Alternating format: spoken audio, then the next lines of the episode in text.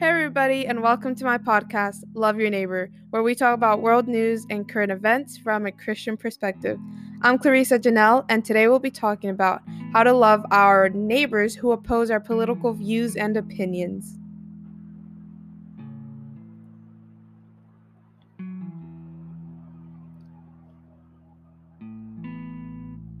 So today's podcast episode is going to be a little different. It's going to be more opinionated just because we're talking about the election, and I feel like that's something I can't really do unbiasedly, but I will do my best.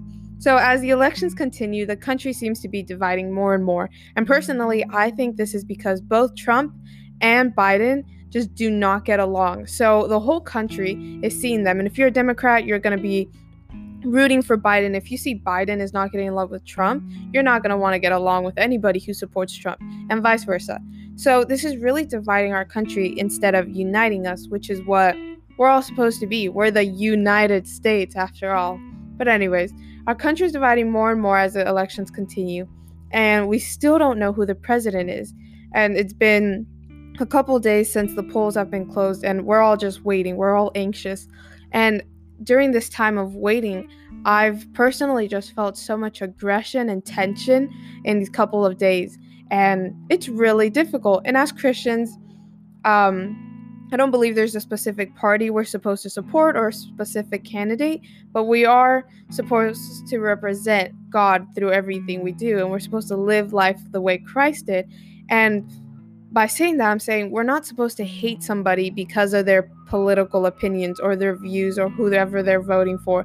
We're supposed to love each other, and we're not supposed to let little things like this break friendships or just mess with us. I think we just need to take a step back and realize that whoever will be president is because God wants them to be president. It's nothing we can do. God already has a plan set out, and we just need to sit down and enjoy the ride. I mean, he's the one driving. So I just want to stop by saying that. So again, this election has totally separated our country, and I think it's mostly based on hate. So today I want to follow the example of hundreds of Christians that united in Washington to pray for our country. And if you didn't know, sometime in September, there was this big prayer march. And actually, Vice President Pence was there, and he spoke at it.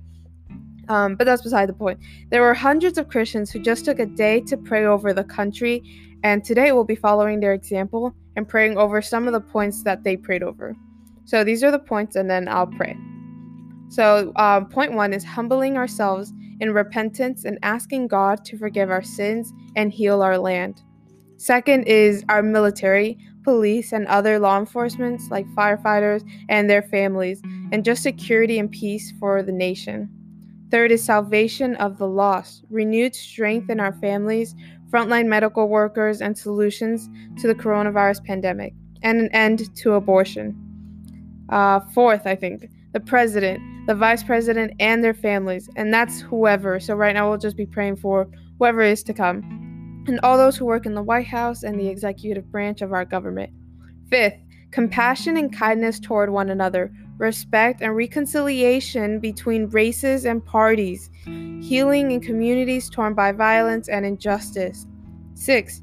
Religious freedom, boldness for churches to stand firm with the Word of God and preach Jesus Christ in the troubled world. And lastly, our Congress and other leaders at the national, state, and local levels, the Supreme Court, and judges across the nation. So we're going to pray over that right now, and I really hope you pray with me and just add on whatever you want on your own, and I'll do the same. All right, let's bow our heads. Dear Heavenly Father, God, you are so good, and you are in total control. I know during these really stressful and just really crazy times that it can be hard to look at you and just trust in you. So God, I just pray that you'll put peace in our hearts so that we can trust in you. We can find rest in you in this crazy environment and crazy times. God, I pray that you will humble ourselves in repentance, and God, that you will forgive us.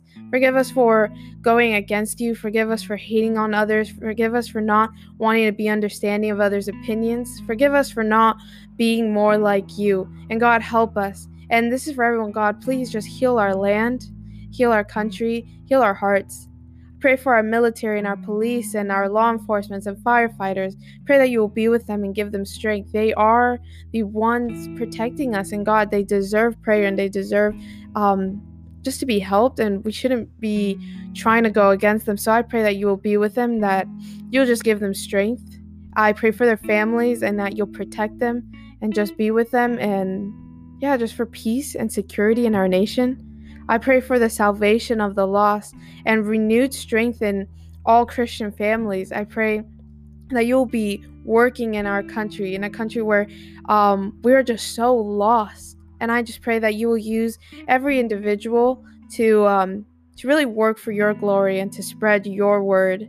I also pray for frontline medical workers and for a solution to the coronavirus pandemic. God, if it's your will that something will happen, like a vaccine, or just that it'll end by itself by your glory, God, I pray that it will happen. But if not, I pray that you will give us the strength to continue in this quarantine and just the peace to know that you are in control.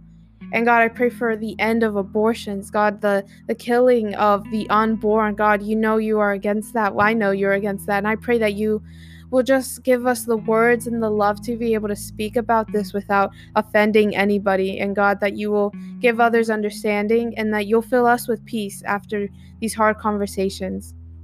I pray for the president, the vice president, and their family, Donald Trump and vice president, and I pray for Biden and Kamala Harris as they are running for president, both of them. And I just pray that you will be with both their families and with them.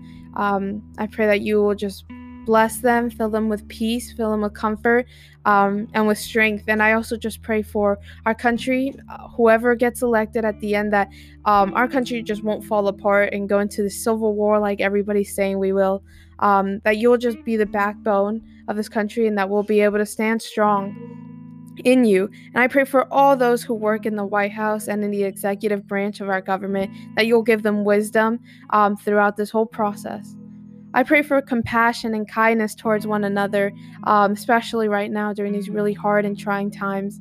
I pray for respect and reconciliation between not only races, but all people, and that you will just be there working in our hearts and working in our relationships so that we can find reconciliation and find unity. And I pray for healing the communities that have been torn by violence and injustice. God, that you'll put it in their hearts to forgive, and so that they may be set free and that they may find that freedom in you. I pray for religious freedom and specifically boldness for churches to stand firm with the word of God and preach Jesus Christ in a troubled world. I pray for young Christians that are struggling to speak up about their faith, God, that you will fill them with the strength that they need. Give them your strength, give them your words, so that they may be able to share your love with those in need and with those around them. And lastly, I pray for our Congress and other leaders at the national, state, and local levels. God, that you will, again, just give them wisdom, give them strength, and give them peace throughout this time. And for the Supreme Court and the judges across the nation, God, that you will be with them and that you'll give them strength. God, be with all of us. Fill us with peace again during these really hard, crazy times, and that you will help us just feel united after the election, regardless of who wins, and that you'll fill us with the comfort of knowing that you have a plan. I pray this in Jesus' name. Amen. Guys, thank you so much for praying with me today. I just felt really nice. I think we all just need a break and time to pray. So I'm glad that you hopped on and stayed on for this long. I'll leave a link to the march so you guys can check it out. They have a whole website for it so you guys can see what they did and what they will be doing throughout the year and etc. Thank you guys again for just joining me in this prayer, and I will be praying for every single one of you guys. I don't know your names or anything, but God does, and He knows what you're going through, so I'll just be praying for you and any struggles you may going through. And yeah, hope you guys all have a blessed week. And yep, thank you.